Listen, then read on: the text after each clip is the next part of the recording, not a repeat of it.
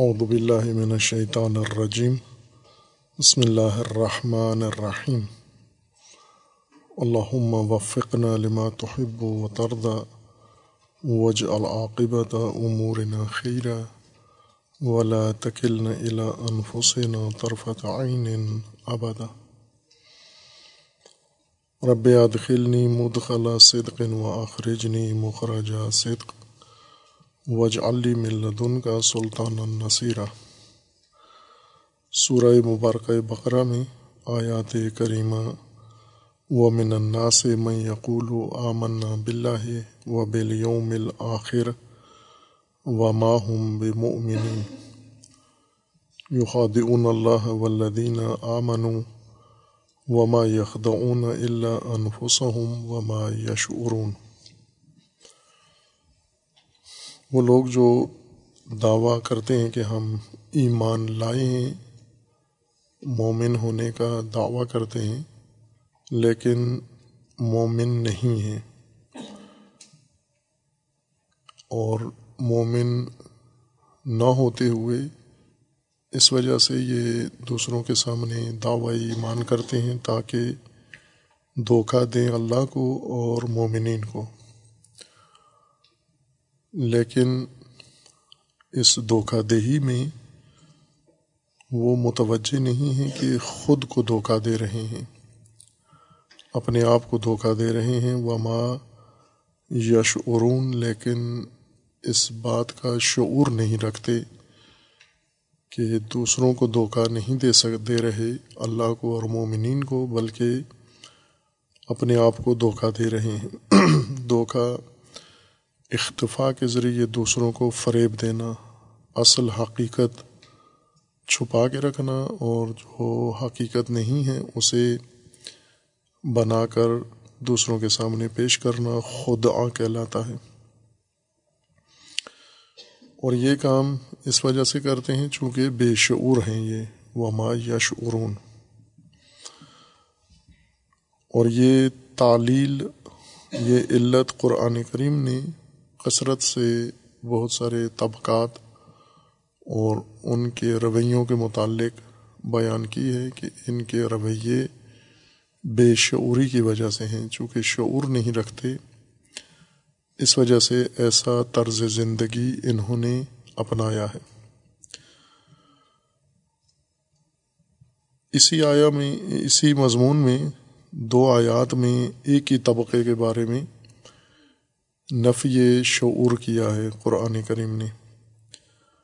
ایک اس مورد میں ہے کہ وما یخدعون اللہ انفسہم وما یشعرون اور اسی گروہ کے بارے میں ہے کہ اللہ ان ہوم المفسدون ولاکن لا یشعرون جب انہیں کہا جاتا ہے کہ افساد نہ کریں زمین پر اور وہاں پر بھی یہ کہتے ہیں کہ ہم افساد نہیں کر رہے بلکہ اصلاح کر رہے ہیں۔ حقیقت میں مفسد ہیں لیکن تأثر اصلاح کا دیتے ہیں اور گمان یہ کرتے ہیں کہ ہم جو کہہ رہے ہیں، ظاہر کر رہے ہیں، لوگ اس کے دھوکے میں آ جائیں گے۔ اور قرآن کا فرمانا ہے کہ اعلیٰ ان ہوم ہوم المفسدون ولاکن لا یشعرون۔ یہ شعور نہیں رکھتے۔ اور پھر اس کے بعد کثرت سے قرآن کریم میں منافقین اور غیر منافقین، دیگر طبقات، ان کے متعلق قرآن نے یہ ذکر کیا ہے کہ بے شعوری کی وجہ سے یہ رویے ان کے موجود ہیں۔ شعور شعر سے ہے، شعر بال کو کہتے ہیں عربی زبان میں، اور اصالتاً انسان کے بال کو کہتے ہیں، لیکن استعمال وسیع ہے، غیر انسان کے بال کو بھی شعر کہا جاتا ہے۔ ہر چند دقیق فرق کے ساتھ اگر لفظ عربی استعمال کریں تو دیگر موجودات یا دیگر مخلوقات کے بالوں کو علیحدہ نام سے پکارا جاتا ہے جیسا خود قرآن کریم کے اندر یہ لفظ استعمال ہوا ہے سورہ مبارکہ نحل میں۔ سورہ نحل میں آیا اسی میں اس فرق کی طرف بھی قرآن کریم نے اشارہ کیا ہے۔ واللہ جعل لکم من بیوتکم سکنا وجعل لکم من جلود الانعام بیوتا۔ تستخفونها یوم ضعنکم و یوم اقامتکم ومن اسوافها و اوبارها و اشعارها اساسا و متعن الہین یہ صحرائی زندگی کے متعلق ہے، بادیہ نشینی یا خانہ بدوشی کی زندگی کہ ان کے لیے اللہ تعالیٰ نے جعل لکم من بیوتکم سکنا۔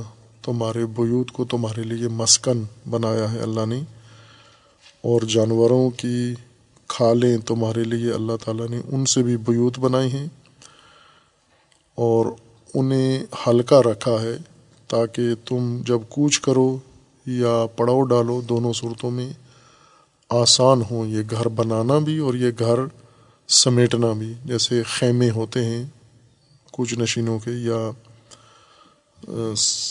خانہ بدوشوں کے اور پھر اس کے بعد ہے وہ من اسوافہ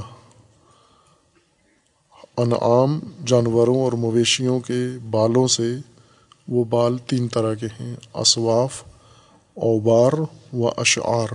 تینوں کا معنی بال ہی ہے، صوف، وبر اور شعر۔ ان سے تمہارے اساس یعنی سامان، ضرورت کے وسائل بنتے ہیں۔ وہ متعن الہین اور کچھ وقت کے لیے تمہارے لیے یہ سامان بنتا ہے ان سے۔ خوب یہاں پر قرآن کریم نے فرق بیان کر دیا ہے کہ شار اور بال ہیں، اوبار علیحدہ بال ہیں اور اسواف علیحدہ بال ہیں۔ لیکن اگر اس فرق کو ملحوظ نہ رکھا جائے اور استعمال سب کو شعر کہا جائے، تو بھی جائز ہے۔ استعمال میں ٹھیک ہے، ان کو بال کہہ سکتے ہیں اور کہتے بھی ہیں استعمالات میں۔ شعور کو شعر، اس وجہ سے کہا گیا ہے کہ شعور ادراک اور فہم کو کہتے ہیں۔ اور خاص قسم کے ادراک کو شعور اس لیے کہا گیا کہ جس میں دقت ہو۔ چونکہ بال دقیق ہوتا ہے، باریک ہوتا ہے اور باریک چیز کو دیکھنا تیز بصارت کے ذریعے ممکن ہے۔ تیز انسان کی بینائی تیز ہو تاکہ باریک چیزوں کو دیکھ سکے۔ عام طور پر محاورے میں استعمال ہوتا ہے باریک بینی یا باریک بین انسان، جو بہت باریک چیزوں کو بھی دیکھنے پر قادر ہے۔ کچھ لوگوں کی بینائی کمزور ہو جاتی ہے، باریک چیزوں کو نہیں دیکھ سکتے، لیکن موٹی چیزیں، غلیظ چیزیں انہیں دیکھ سکتے ہیں۔ اور معانی میں بھی یہی دو قسمیں ہیں، جیسے اجسام میں ہیں۔ اجسام میں کچھ بہت ہی باریک اجسام ہیں، دقیق ہیں، ان میں دقت ہے اور کچھ ایسے جسیم یا غلیظ اجسام ہیں جن کے اندر ان کا قطر بڑا ہے یا ان کی جسامت بڑی ہے۔ بڑی جسامت جن کی ہو، وہ عام آنکھ سے، ضعیف آنکھ سے بھی انسان دیکھ سکتا ہے۔ لیکن باریک اجسام جنہیں انسان اگر نگاہ تیز ہو تو دیکھ سکتا ہے، ورنہ نہیں دیکھ سکتا۔ اور خصوصاً کچھ ایسی چیزیں ہیں جو اگر نگاہ انسان کی تیز بھی ہو تو وہ باریک اجسام نہیں دیکھ سکتا، جیسے ذرابینی موجودات کہتے ہیں، ذرابینی موجودات یعنی ذرابین کے ذریعے جس کو دیکھا جاتا ہے۔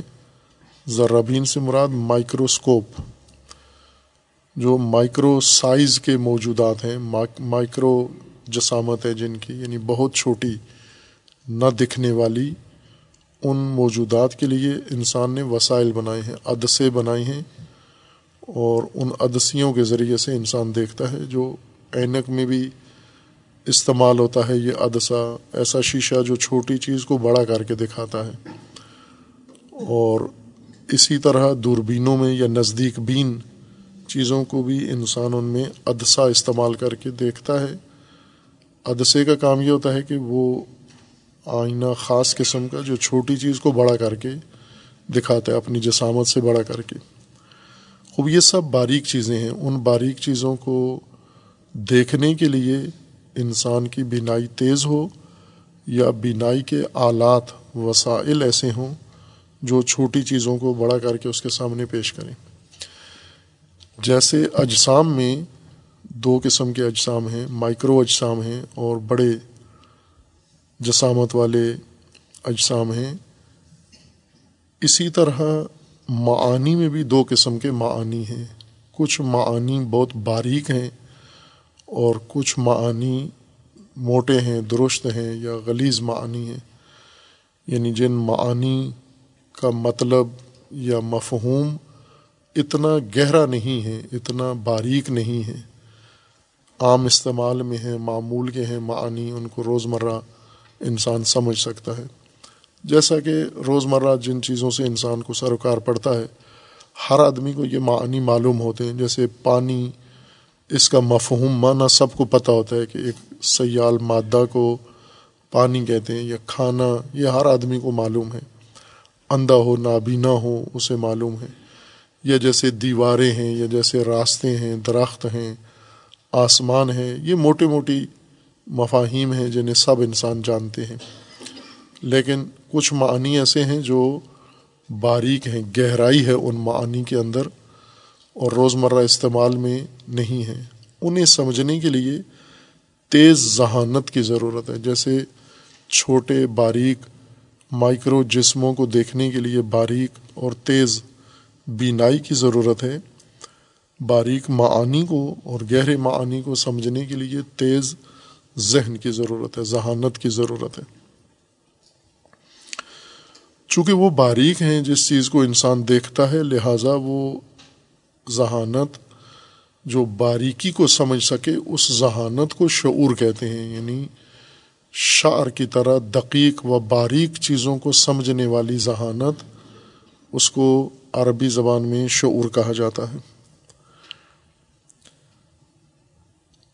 اور یہ شعور قرآن کریم نے بہت ساروں کے لیے استعمال کیا ہے، ثابت کیا ہے کہ ان کے اندر شعور موجود ہے۔ اور بہت ساروں کے لیے نفی کی ہے کہ ان کے اندر شعور موجود نہیں ہے۔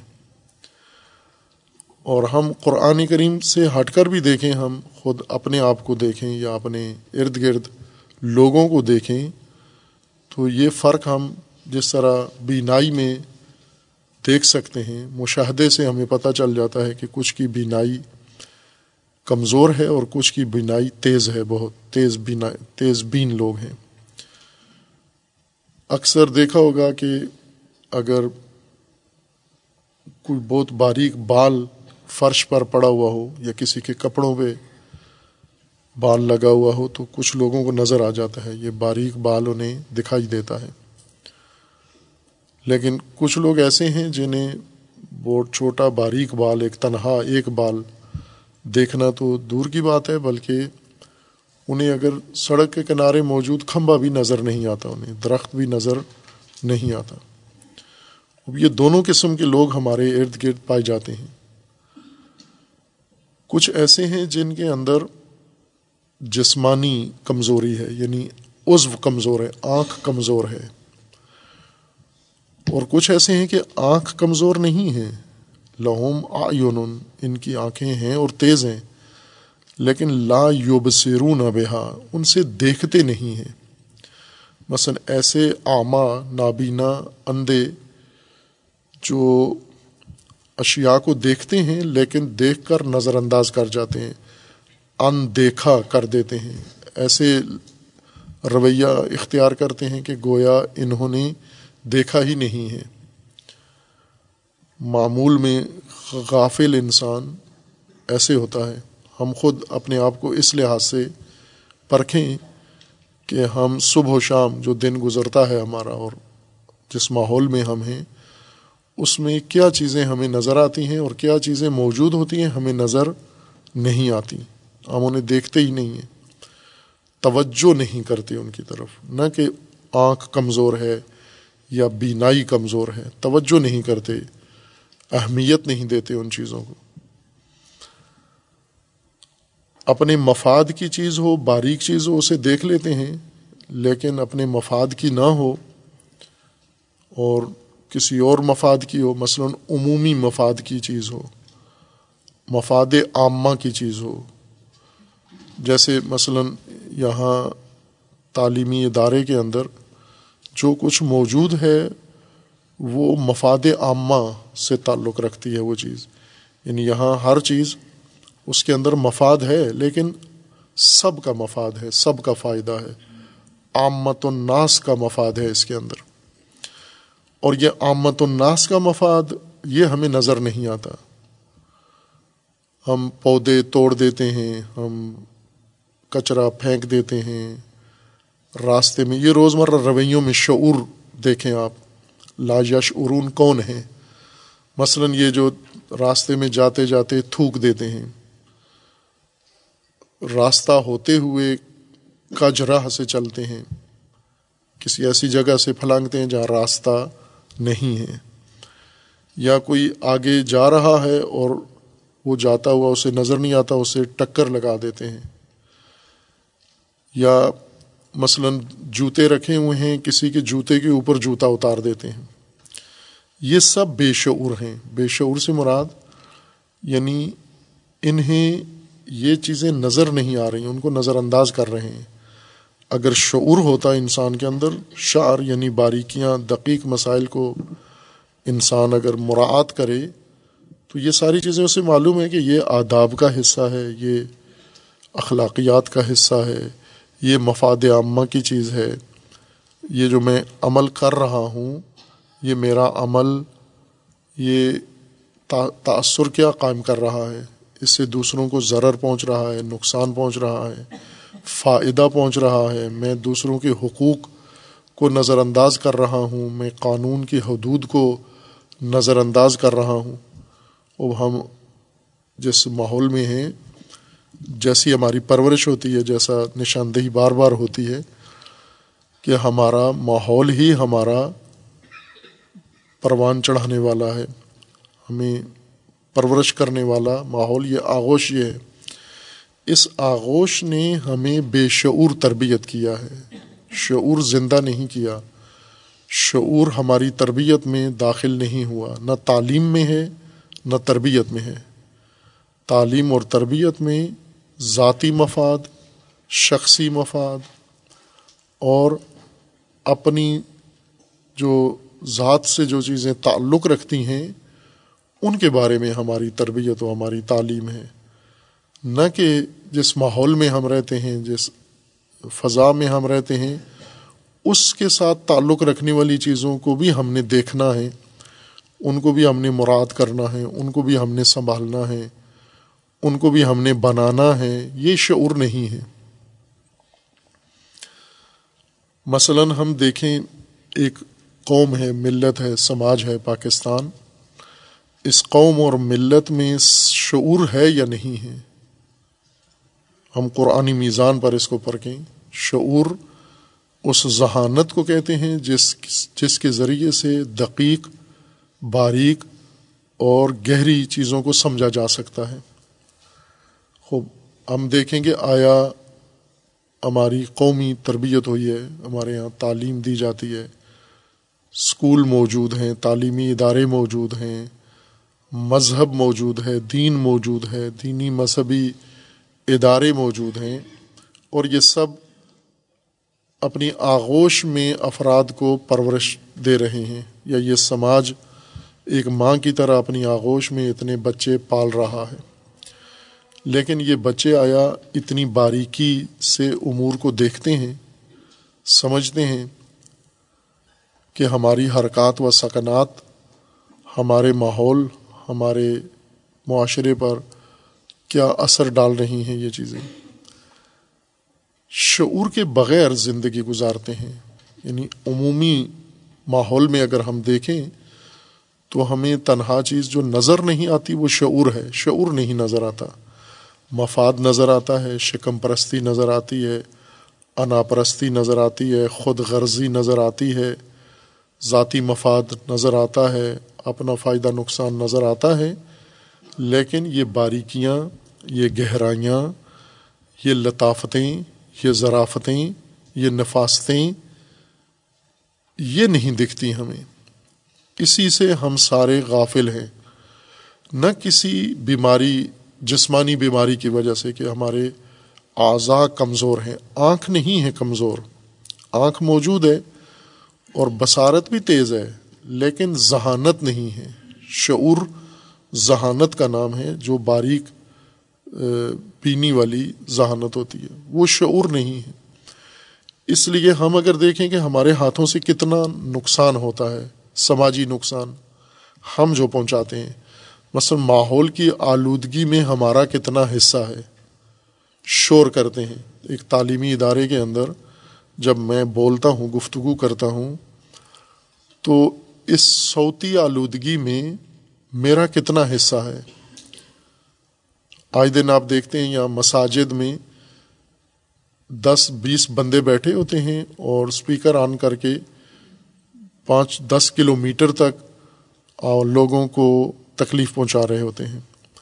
اپنی طرف سے بڑے خوش ہیں کہ ہم ایک عبادی کام کر رہے ہیں، ہم بڑا ذکر کر رہے ہیں، اللہ کا ذکر کر رہے ہیں اور رسول اللہ کا ذکر کر رہے ہیں۔ یا ہم دینی ذکر کر رہے ہیں، نعتیں پڑھ رہے ہیں۔ لیکن شعور نہیں ہے۔ شعور اگر ہوتا تو یہ دھیان ہوتا کہ ہم کتنی آلودگی پھیلا رہے ہیں، صوتی آلودگی کہ اس قرب و جوار میں اگر کوئی مف کال آ جائے، اس کو اسپیکر کی آواز اتنی زیادہ ہے کہ یہاں سے دو کلو میٹر دور تک لوگ اپنے فون پر، موبائل پر کال نہیں سن سکتے۔ کسی کو کال کر نہیں سکتے، اتنی صوتی آلودگی ہے۔ گھروں کے اندر لوگ آرام نہیں کر سکتے۔ یا اگر آس پاس اسکول ہوں، ان کے اندر کلاسیں ہو رہی ہوں اور مسجد میں اسپیکر اس لوڈ کے ساتھ بج رہا ہو، چل رہا ہو، وہ استاد پڑھا نہیں سکتا۔ ہم کتنی آلودگی ایجاد کرتے ہیں۔ جتنی بھی ہم یہ آلودگی ایجاد کرتے ہیں، اتنی ہی بے شعور ہیں ہم۔ یعنی ہمیں یہ احساس نہیں ہے، شعور اس باریک احساس کا نام ہے۔ ہمیں یہ احساس نہیں ہے کہ ہمارا کام کتنی آلودگی پھیلا رہا ہے۔ اسی طرح ہم گندگی پھیلاتے ہیں، جس ماحول میں رہ رہے ہیں، اس کو اس کو گندہ کتنا رکھا ہوا ہے۔ گھر ہے اپنا، یا اقامت گاہ ہے اپنی، یا شہر ہے اپنا، محلہ ہے اپنا۔ یہ محلہ اتنا گندا ہے، اس سے گزرنا لوگوں کے لیے دشوار ہے۔ کس نے کیا ہے؟ اسی محلے کے رہائشیوں نے گھروں میں کچرا ایجاد کیا ہے اور وہ کچرا اٹھا کے گلیوں میں پھینک دیا ہے۔ یہی باریکیاں، یہی لطافتیں، نصافتیں، نفاستیں ایک ذہانت کے لیے رکھی گئی ہیں کہ وہ سمجھیں۔ جس کو یہ شعور ہے، وہ نہیں کرتا یہ کام۔ یہ ایک سماجی شعور ہے، اجتماعی شعور ہے۔ عام آمت اور آمت المفاد عامہ کا شعور ہے۔ جو اس قوم کی تربیت میں شامل نہیں ہے ہم ایسے نہیں ہیں، ہمارے ماں باپ بھی ایسے ہیں۔ بلکہ اگر ہم نہ کوئی آلودگی پھیلانا چاہیں، وہ حکم دے کے ہمیں کہتے ہیں، گلی میں پھینک کے آؤ۔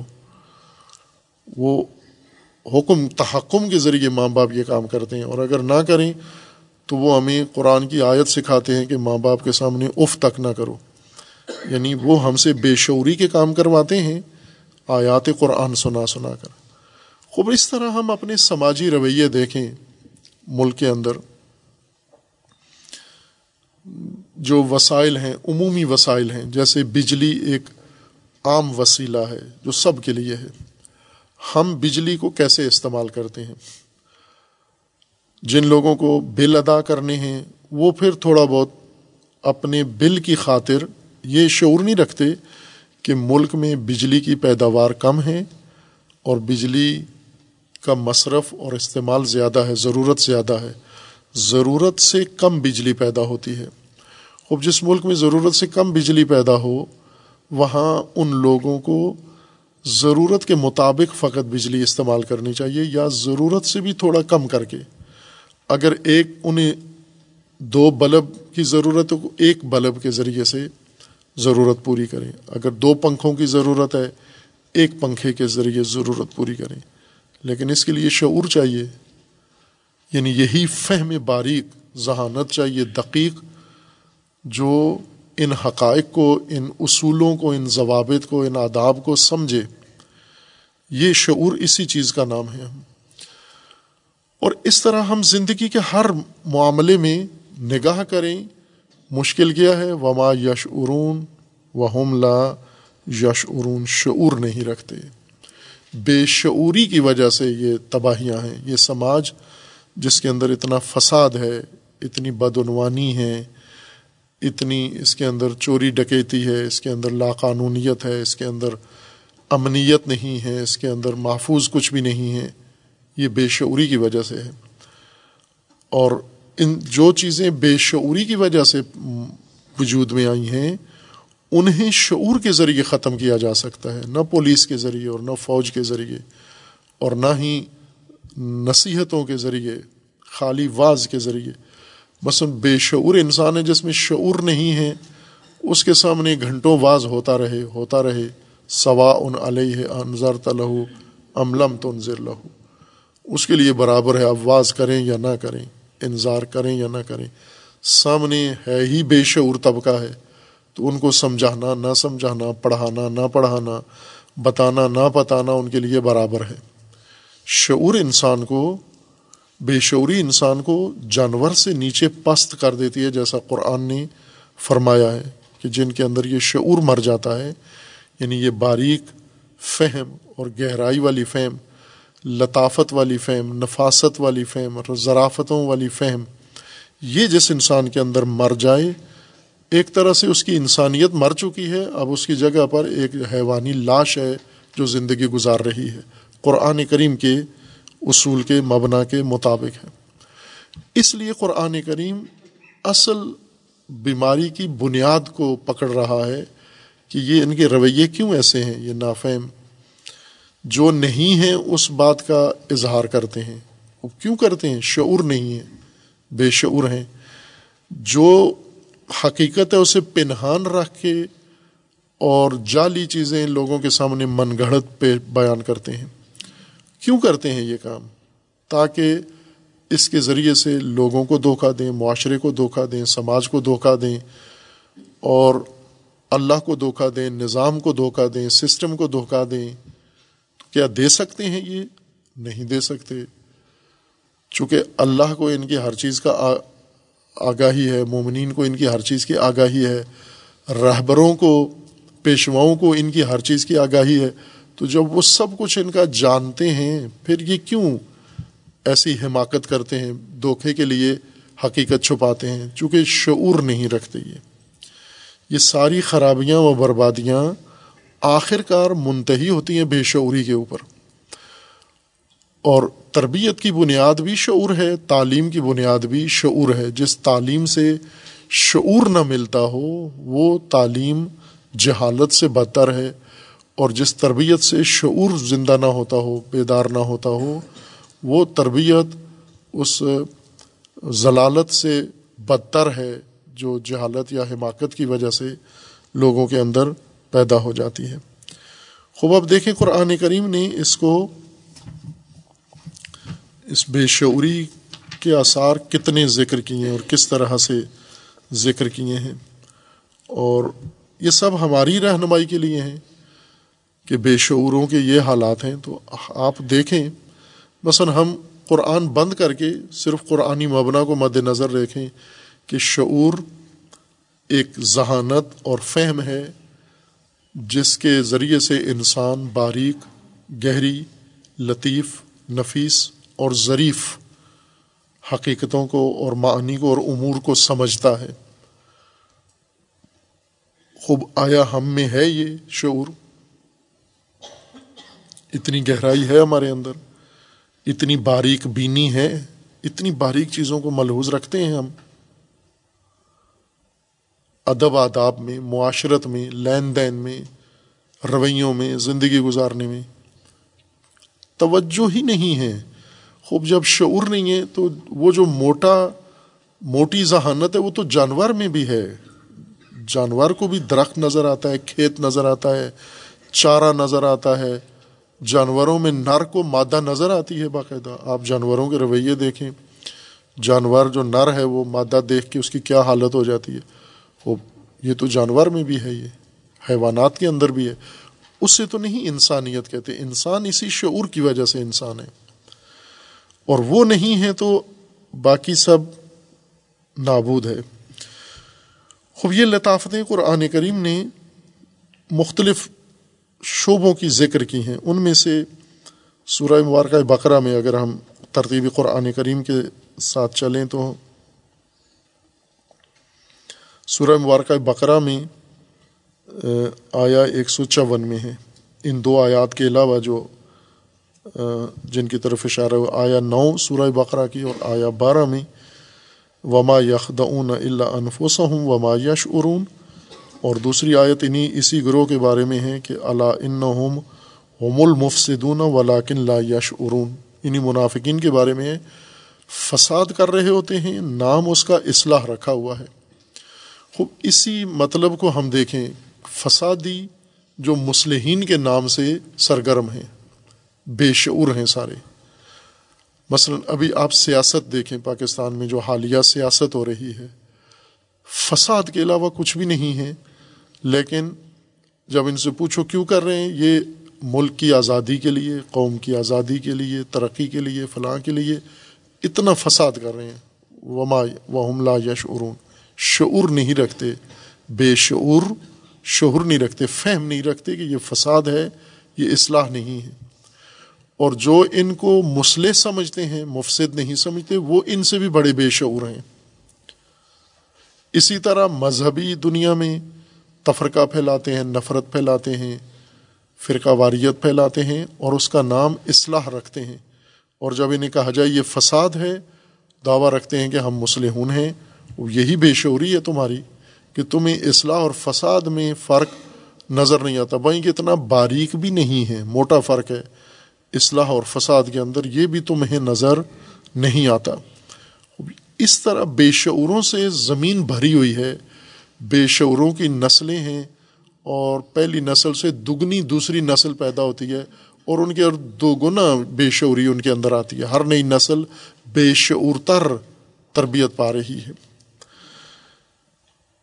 اصلاح کے نام، اصلاح کے نام پر فساد، یہ سب سے بڑی بے شعوری اس وقت دنیا میں موجودہ انسانی نسل میں ہے اور خصوصاً جس قوم میں ہم ہیں، یہ بے شعوری میں تمام درجات طے کر چکی ہے، تمام ریکارڈ توڑ چکی ہے، آخری حد پر، بے شعوری کی آخری حد پر جا پہنچی ہے۔ اور سورہ بقرہ میں ہی پھر ہے آیا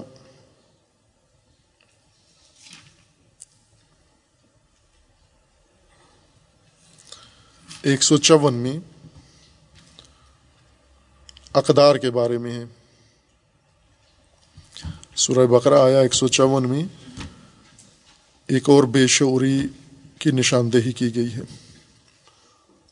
آیا ایک سو چون میں اللہ تعالیٰ کا فرمانا ہے، ولا تقول لمن یقتلو فی سبیل اللہ اموات جو اللہ کی راہ میں قتل کر دیے گئے ہیں، مارے گئے ہیں انہیں میت، اموات مت کہو۔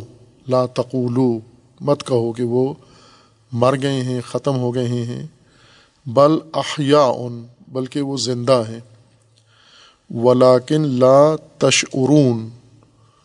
لیکن تم شعور نہیں رکھتے۔ یعنی کہ لا یشعرون، وہ مردہ، وہ مقتول شعور نہیں رکھتے۔ ولاکن لا تشعرون تم، جو شہداء کو مردہ کہتے ہو، تم شعور نہیں رکھتے۔ خوب، یہ البتہ واقع باریک بات ہے، یہ دقیق بات ہے۔ ادق من الشعر ہے۔ یعنی بال سے بھی زیادہ باریک بات ہے یہ کہ ایک شخص جو ہمارے سامنے قتل ہوا ہے، جس کی لاش سب نے دیکھی ہے، جس کا جنازہ سب نے پڑھا ہے، جس کو دفن سب نے مل کے کیا ہے۔ اور اسی کو قرآن کہہ رہا ہے کہ اسے مردہ مت کہو، یہ زندہ ہے۔ یہ بہت لطیف بات ہے، یہ بہت باریک بات ہے اور گہری بات ہے۔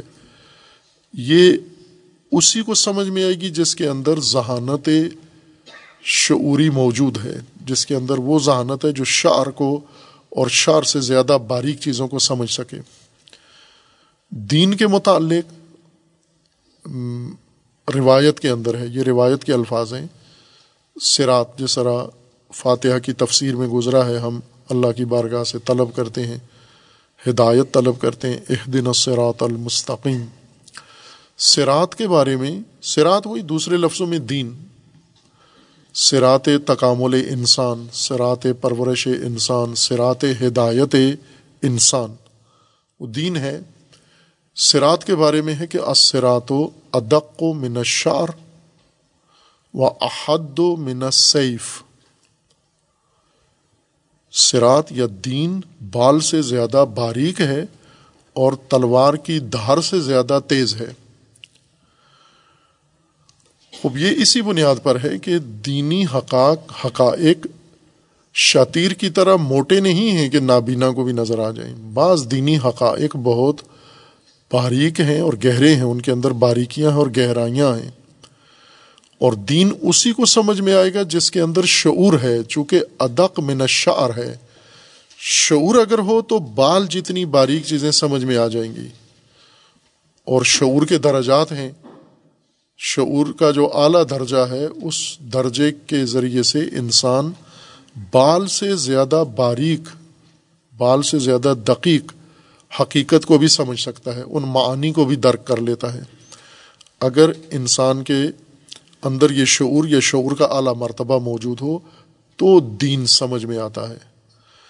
اگر صرف شعور ہو، عام رائج عصری علوم سمجھ میں آتے ہیں۔ لیکن اگر بال، اگر شعور کا اعلیٰ درجہ ہو، پھر دین بھی سمجھ میں آتا ہے۔ ابھی ہم دیکھیں، مثلا موجودہ نسل کے اندر تناسب دیکھیں آپ۔ اس تناسب میں سے کتنے افراد ہیں جو تعلیم کے میدان میں مختلف علوم سمجھ لیتے ہیں، پڑھ لیتے ہیں، کامیاب ہو جاتے ہیں، حاصل کر لیتے ہیں، ان علوم کے اعلیٰ درجات اور مدارج طے کر لیتے ہیں۔ خوب، یہ زیادہ ہیں، اکثریت ہے ان کی۔ انہی میں سے، انہی تعلیم یافتہ لوگوں میں سے دین کی شناخت اور فہم کتنے رکھتے ہیں؟ خوب، بہت ہی قلیل ہیں۔ ایک فیصد بھی کہیں تو مبالغہ ہے ان تعلیم یافتہ لوگوں میں۔ ایک فیصد معارف دینی کو سمجھتے ہیں بھلے فلکیات سمجھ جاتے ہیں، طبیات سمجھ جاتے ہیں طبیعت سمجھ جاتے ہیں کیمیات سمجھ جاتے ہیں، مختلف پیچیدہ علوم سمجھ جاتے ہیں۔ لیکن جب دین کی باری آتی ہے، یہ ایک دم ہینگ ہو جاتے ہیں، بند ہو جاتے ہیں دماغ ان کے۔ کیونکہ دین ادق من الشعر ہے۔ دین کی باریکیاں ان علوم کی باریکیوں سے زیادہ ہیں۔ اور یہ ذہانت ان کے اندر نہیں ہے، یہ ذہانت اپنے اندر مار بیٹھے ہیں۔ بے شعور انسان کبھی بھی دین نہیں سمجھ سکتا۔ اس کی ایک مثال یہ ہے کہ قرآن کا فرمانا ہے کہ ولا تقول لمن يقتل فی سبیل اللہ اموات بل احیاء جو اللہ کی راہ میں قتل ہو چکے ہیں، کر دیے گئے ہیں، انہیں میت مردہ نہ کہو، بلکہ زندہ ہیں۔ خوب، یہ بات سمجھنا آسان نہیں ہے یہ بات سمجھنا کہ جس انسان کا گردن کٹ چکی ہے، مر چکا ہے، روح نکل چکی ہے، تلوار نیزے سے یا گولیوں سے چھلنی ہو چکا ہے، اسے کہنا کہ یہ زندہ ہے۔ اب یہ شعور یہیں پہ چاہیے۔ اعلیٰ درجے کا شعور چاہیے۔ معمولی درجے کے شعور سے نہیں، اعلیٰ درجے کے شعور سے یہ بات سمجھ میں آئے گی اور اسی کی قرآن نفی کر رہا ہے ولاکن لا تشعرون۔ شعور نہیں رکھتے ہو تم۔ خوب، کس طرح سے یہ زندہ ہے؟ اگر ہمیں حقیقت حیات کی پتہ چل جائے، معنی حیات کا مفہوم پتہ ہو، ہم نے حیات سمجھا ہوا ہے، کھانا، پینا، چرنا، چگنا، اور بچے پیدا کرنا، سونا، جاگنا۔ یہ جو کر رہا ہو، یہ حی ہوتا ہے۔ لیکن یہ تو حیات کے معنی میں شامل ہی نہیں ہے۔ حیات کا معنی و مفہوم لغت سے سمجھیں آپ یا علوم میں جا کر دیکھیں کہ حی کس کو کہتے ہیں، حیات کس کو کہتے ہیں، زندہ کس کو کہتے ہیں۔ زندہ کے معنی میں، حیات کے معنی میں ہے ادراک، ایک چیز ہے ادراک اور دوسرا ہے تحرک۔ جو دو خصوصیات رکھتا ہو وہ حی ہے۔ اگر ادراک ہی نہیں رکھتا تو وہ حی نہیں ہے، بے شک تحرک رکھتا ہو۔ جب فعال ہے لیکن دراک نہیں ہے، مدرک نہیں ہے، تو وہ شخص نہیں سمجھ سکتا۔ جو اللہ کی راہ میں قتل ہو گیا ہے، اس کے اندر حیات ہے یا نہیں ہے؟ یا موت نے اس کے حیات کو ختم کر دیا ہے؟ نہیں ختم کیا، کیوں؟ کہ یہ حیات بل احیا ہے یعنی ادراک رکھتا ہے یہ، اس لیے تو شہید کہلاتا ہے۔ مشاہدہ کر رہا ہے، شہادت دے رہا ہے۔ مشاہدہ اس کے ادراک کی دلیل ہے کہ وہ زندہ ہے۔ اب یہ معنی حیات کا شعور سے سمجھ میں آتا ہے، باریک ذہانت سے سمجھ میں آتا ہے۔ باریک بینی سے سمجھ میں آتا ہے یعنی مائکرو فہم جس طرح ہمارے پاس مائکروسکوپ ہے، اسی طرح ہمارے پاس مائکرو ذہن اور مائکرو عقل اور مائکرو فہم کی ضرورت ہے۔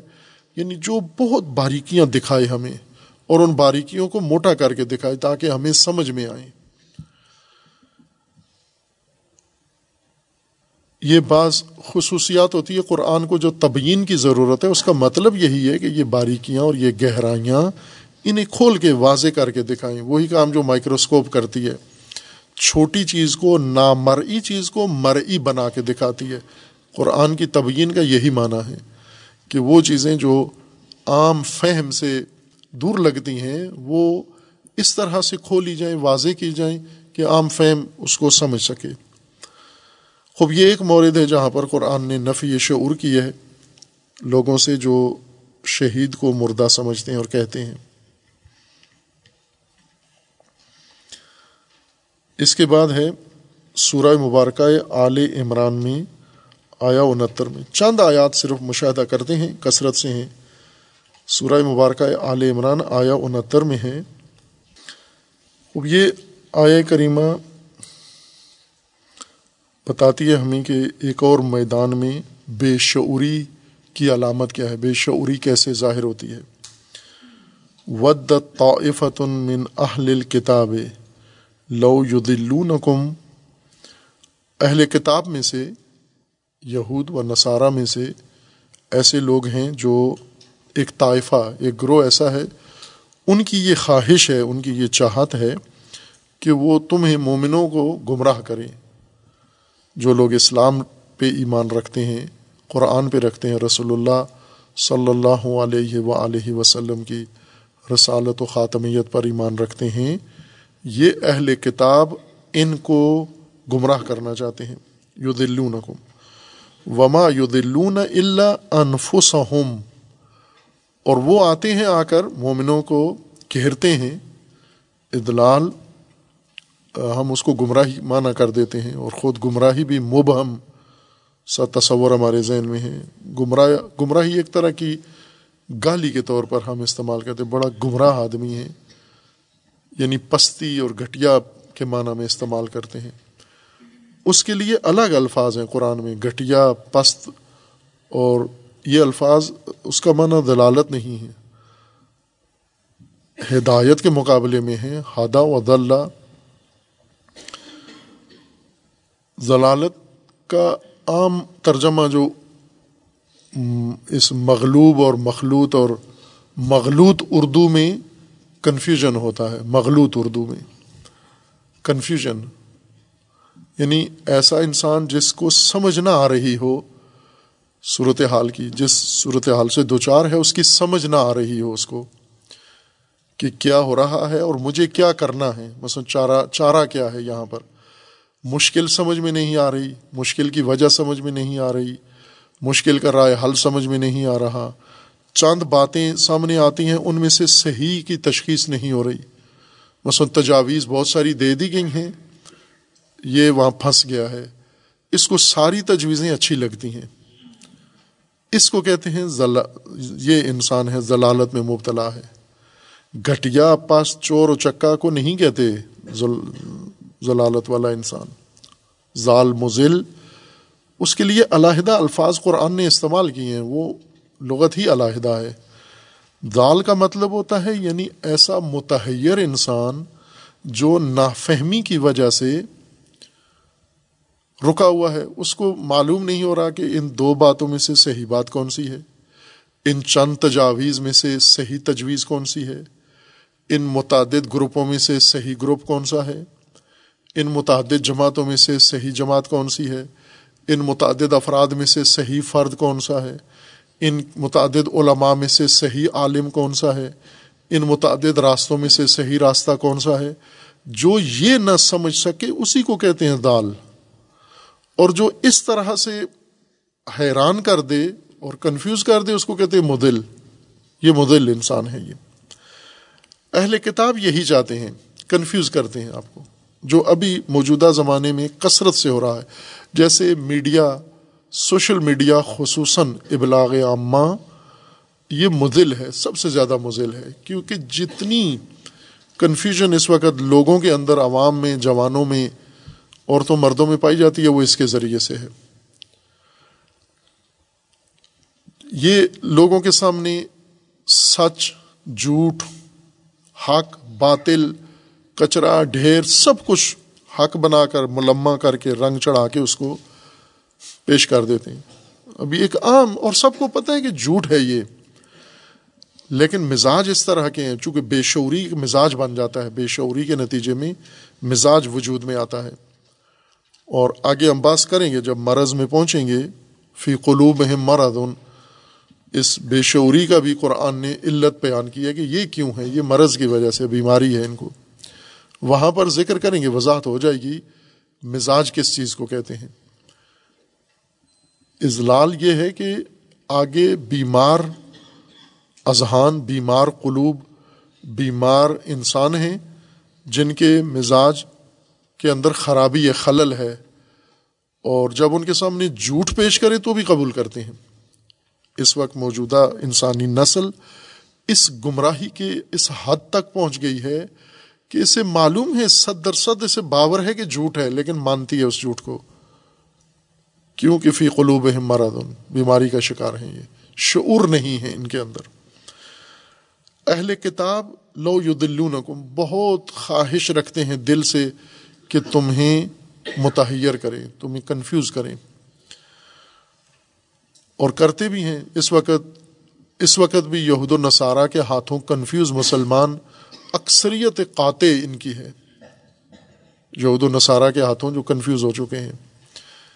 یعنی ایسے کثرت سے آپ نے سنے ہوں گے جو یہ کہتے ہیں کہ مثلاً وہ اسلام ان کے پاس ہے۔ مثلاً یہ بعض بزرگان کے بارے میں کہا جاتا ہے نا کہ وہ یورپ گئے اور واپس آئے تو انہوں نے ان سے پوچھا گیا، کیا دیکھا؟ تو انہوں نے کہا، میں نے مغرب میں اسلام دیکھا ہے، مسلمان نہیں تھے، اور مشرق میں مسلمان ہیں، اسلام نہیں ہے۔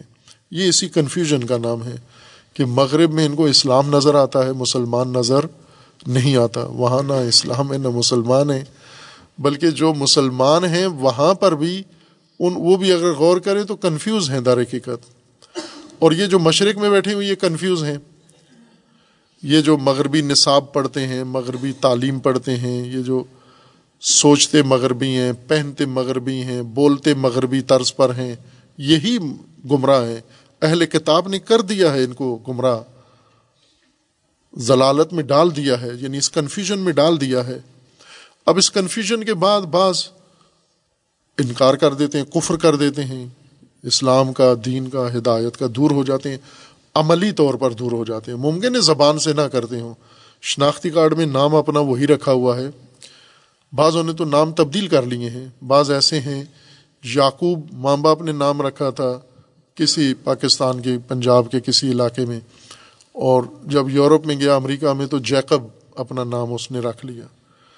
اسی طرح یوسف پاکستان سے گیا تھا، جوزف وہاں جا کر بن گیا۔ خوب، کچھ نے تو نام بھی بدل دیے ہیں، لیکن کچھ ایسے ہیں جنہوں نے نام، نکاح نامے اپنے اسلام والے بنائے ہوئے ہیں، لیکن باقی ہر چیز ختم ہو گئی ہے ان کی۔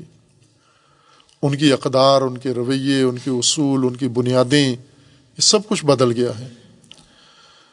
تو یہ چاہتے ہیں یہود و نصارہ کہ تمہیں کنفیوز کریں، وما یدلون اللہ انفوسا ہم وما یشعرون لیکن یہ شعور نہیں رکھتے۔ یہ اہل کتاب بے شعور ہیں، یہ شعور نہیں رکھتے۔ کہ ہم ان کو گمراہ کریں گے، ہم ان کو کنفیوز کریں گے، یہ ہو جائیں گے۔ اب ظاہر ہے کہ یہ مومنین کے بارے میں ہے۔ یہ سیاق آیت کا مومنین کے بارے میں جا جا رہا ہے کہ ان اول ناصب ابراہیم لدین طبع وحاد نبی و لدین آ منو و اللہ ولی المومنین اس سیاق میں بات ہو رہی ہے۔ مومنین کی بات ہو رہی ہے۔ اور ملت ابراہیم کی بات ہو رہی ہے، پیروان حضرت ابراہیم کی بات ہو رہی ہے۔ انہیں کوئی گمراہ کرنے کا سوچے وہ بے شعور ہی ہو سکتا ہے۔ جو یہ سمجھے کہ میں حضرت ابراہیم کے پیروکاروں کو، میں رسول اللہ صلی اللہ علیہ وآلہ وسلم کے مومنوں کو اور رسول اللہ کو اور ان کے ساتھیوں کو میں کنفیوز کر دوں گا، یہ بے شعور انسان ایسا سوچ سکتا ہے۔ اور یہ بے شعوری کی علامت ہے ان کی۔ لیکن موجودہ نسل حضرت ابراہیم سے کتنے فاصلے پہ کھڑی ہوئی ہے اور رسول اللہ صلی اللہ علیہ وآلہ وسلم سے کتنے فاصلے پہ کھڑی ہوئی ہے؟ مسلمانوں کی نسل یہ خود ان کے عملی زندگی گواہی دیتی ہے۔ ان کے بارے میں کسی بیرونی شہادت کی ضرورت نہیں ہے۔ واللہ ولی المؤمنین۔ اس کے بعد ہے، ود طائفت من اہل الکتاب لو یدلونکم ان کو یہ جو پکے راہ ابراہیم پر ہیں دین حنیف پر ہیں، جنہوں نے دائیں بائیں سے رخ موڑ کے سیدھا رائے حق پہ اپنا رخ کر لیا ہے۔ انہیں وہ دھوکہ دے لیں اور انہیں کنفیوز کر دیں، یہ ان کی بے شعوری ہے۔ اور اسی طرح سورہ انعام آیا چھبیس میں ایک اور بے شعور، گروہ اور بے شعوری کی مثال قرآن کریم نے ذکر کی ہے۔ وہ گروہ جو رسول اللہ صلی اللہ علیہ وآلہ وسلم کی تبلیغ اور ارشاد اور تربیت و تعلیم کے مقابلے میں آتے ہیں اور لوگوں کو نسل کو گمراہ کرتے ہیں، جو آج کثرت سے ہیں۔ یہ آئے کریمہ آج کی نسل کو زیادہ بہتر بیان کر رہی ہے، اس زمانے کے لوگوں کی نسبت۔ و ہوم آیا پچیس اور چھبیس میں سورہ مبارکہ انعام میں ہے۔ وہ مین ہوم میں یستم علیہ کا کچھ ایسے ہیں جو یستم علیہ کا یعنی ایسے تأثر دیتے ہیں کہ آپ کی بات سن رہے ہیں، لیکن نہیں سن رہے۔ کچھ ایسے ہوتے ہیں نا، جیسے ابھی درس میں کچھ بیٹھے ہوتے ہیں، یہ تاثر دے رہے ہوتے ہیں کہ سن رہے ہیں یا سمجھ رہے ہیں، لیکن نہ سن رہے ہیں، نہ سمجھ رہے ہیں۔ ایسے ہی کسی مجلس میں ایک بڑا مجمع بیٹھ جاتا ہے جو رخ اس سخنور کی طرف، سخنران کی طرف ہوتا ہے، لیکن ایک لفظ بھی ان کے کان میں نہیں پڑ رہا۔ یستم یستم یعنی اظہار سماعت کر رہے ہیں تأثر سماعت والا قائم کر رہے ہیں کہ ہم سن رہے ہیں۔ وہ مین ہوں میں یستم علیہ کا و جالنا اللہ قلوب ہم اکنتاً یفق ہو وفی آدان ہم وقرا۔ استماع تاثر دے رہے ہیں کہ ہم سن رہے ہیں، آپ کی باتیں بڑے غور سے سن رہے ہیں۔ لیکن دلوں پہ پردے پڑے ہوئے ہیں اور وہ پردے، رکاوٹیں جو آپ کی بات کو سمجھنے میں رکاوٹ ہے مانے ہیں۔ وفی آدان ہم وقرا، اور ان کے کانوں کے اندر رکاوٹیں ہیں۔ ان کے کانوں کے اندر وہ وقر ہیں۔ وہ اوزان ٹھونس دیے گئے ہیں، ڈاٹ ان کے اندر دبا دیے گئے ہیں۔ وہ ان یرو کل آیت ان لا یومن کوئی بھی نشانی ان کو دیں، یہ ماننے والے نہیں ہیں۔ حتیٰ ادا جا کا یو جا کا اور جب بھی آپ سے پالا پڑتا ہے، آپ کے پاس آتے ہیں، بیٹھتے ہیں، سامنا ہوتا ہے، فوراً آپ سے کج بحثی شروع کر دیتے ہیں، جدال شروع کر دیتے ہیں۔ یقول یقول الدین کفرو ان ان ہاد اللہ اساطیر الاولین۔ اور یہ منکرین کافر آیات قرآن کے بارے میں، قرآن و اللہ کی واحد کے بارے میں کہتے ہیں کہ یہ پرانے افسانے ہیں۔ یہ قصے ہیں پرانے، پارینہ۔ یہ آیات نہیں ہیں، اللہ کا کلام نہیں ہے۔ اب ان کے بارے میں کہ وہ ہوم یا نہ ان ہو نہ ہی کرتے ہیں دوسروں کو، روکتے ہیں۔ کہ خبردار، اس طرف مت جانا۔ و ین او نہ ان ہو اور دور بھی ہیں۔ نہ ہی دوسروں کے لیے ہیں نہ ہی اپنے لیے ہیں۔ ین او نہ ین ہو نہ دور روکتے بھی ہیں اور دور بھی ہیں۔ خود بھی دور ہیں، دوسروں کو بھی روکتے ہیں کہ آپ بھی مت جاؤ۔ و یوہ لکون اللہ انفوسم وما یش ارون دوسروں کو روکتے ہیں، خود بھی دور ہیں اور ذہن میں یہ بات رکھے ہوئے ہیں کہ اس طرح سے ہم اسلام کو مٹا رہے ہیں، اس طرح سے مسلمانوں کو نقصان پہنچا رہے ہیں۔ اس طرح سے ہم یہ راستے بند کر رہے ہیں۔ اللہ کا فرمان ہے کہ و ان یوہ لکون اللہ انفوس یہ سوائے اپنے کسی کو ہلاک نہیں کر رہے، اپنے آپ کو ہلاک کر رہے ہیں اس کام کے ذریعے سے۔ وما یش ارون لیکن اس کا شعور نہیں رکھتے۔ خوب اس کی مثالیں رسول اللہ صلی اللہ علیہ وآلہ وسلم کی زمان کی ہیں کہ کرتے تھے یہ کام۔ رسول اللہ سے پہلے حضرت ابراہیم خلیل علیہ السلاۃ وسلام حضرت موسیٰ، حضرت عیسیٰ علیہ السلام۔ انبیاء کے بارے میں، رسول اللہ کے بعد آئمہ اطہار کے ساتھ بھی یہی کام تھا۔ یہی عیناً یہی رویہ۔ ین ہونا و ین اونا آئمہ سے دور اور آئمہ کے پاس جانے سے لوگوں کو روکنے والے۔ کہ آپ آئمہ کے پاس مت جاؤ، اہل البید کے پاس خود بھی دور ہیں اور لوگوں کو بھی روک رہے ہیں۔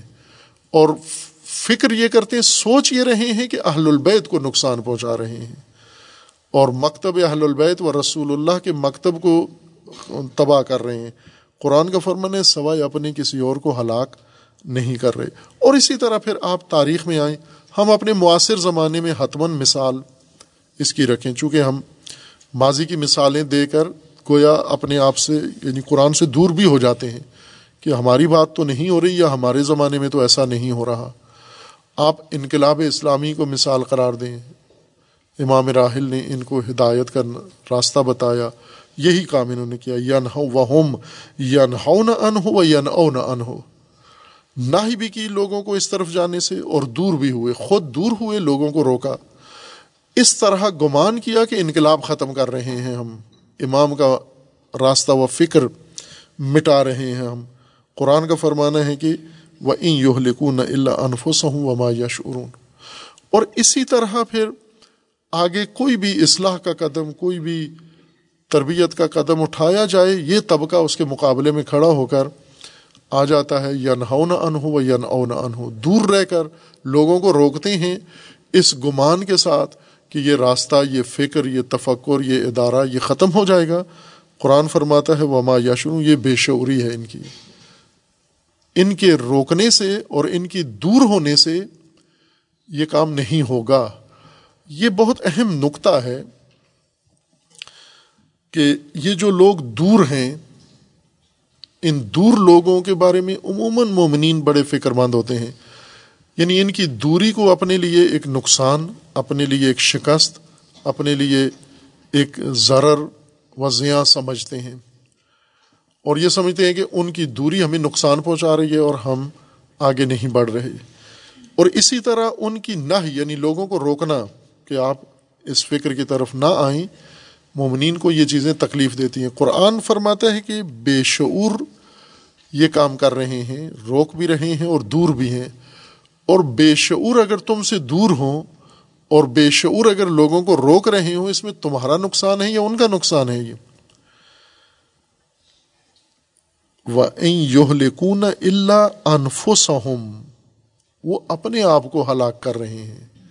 نہ کہ دین کو تباہ کر رہے ہیں، نہ کہ حق کو تباہ کر رہے ہیں، نہ کہ مومنین کو نقصان پہنچا رہے ہیں، اپنا نقصان کر رہے ہیں، لیکن اس کا انہیں شعور نہیں ہے۔